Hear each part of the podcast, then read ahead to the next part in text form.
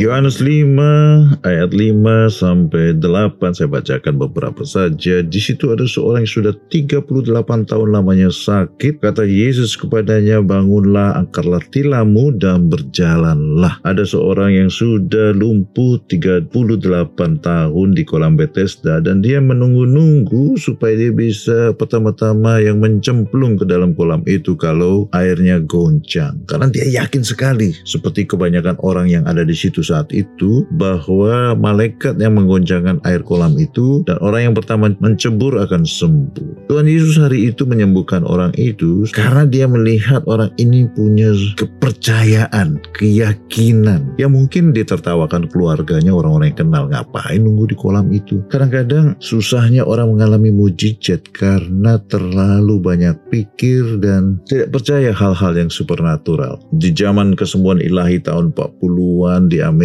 ada survei yang dilakukan dan ditemui yang sembuh dalam KKR itu kebanyakan justru bukan orang yang rajin ke gereja, orang yang sudah lama beribadah. Bahkan banyak orang yang belum Kristen yang justru mengalami mujizat-mujizat. Apakah Tuhan pilih kasih? Bukan, tentu saja. Tetapi sering kali orang yang sudah banyak tahu firman Tuhan, tapi mulai kehilangan sifat seorang anak kecil yang polos dan mudah percaya. Orang yang lumpuh ini menunggu di kolam Bethesda setiap hari. Memang orang yang meyakini sesuatu itu di mata orang lain kelihatan bodoh, tapi di mata Tuhan orang ini sedang menumpuk keyakinan dan kepercayaannya sehingga mudah sekali ketika Tuhan berkata bangun dan angkatlah tilammu dan berjalanlah. Jaga kepolosan dan kepercayaan kita akan hal-hal yang mustahil, maka kita akan mengalaminya. Amin.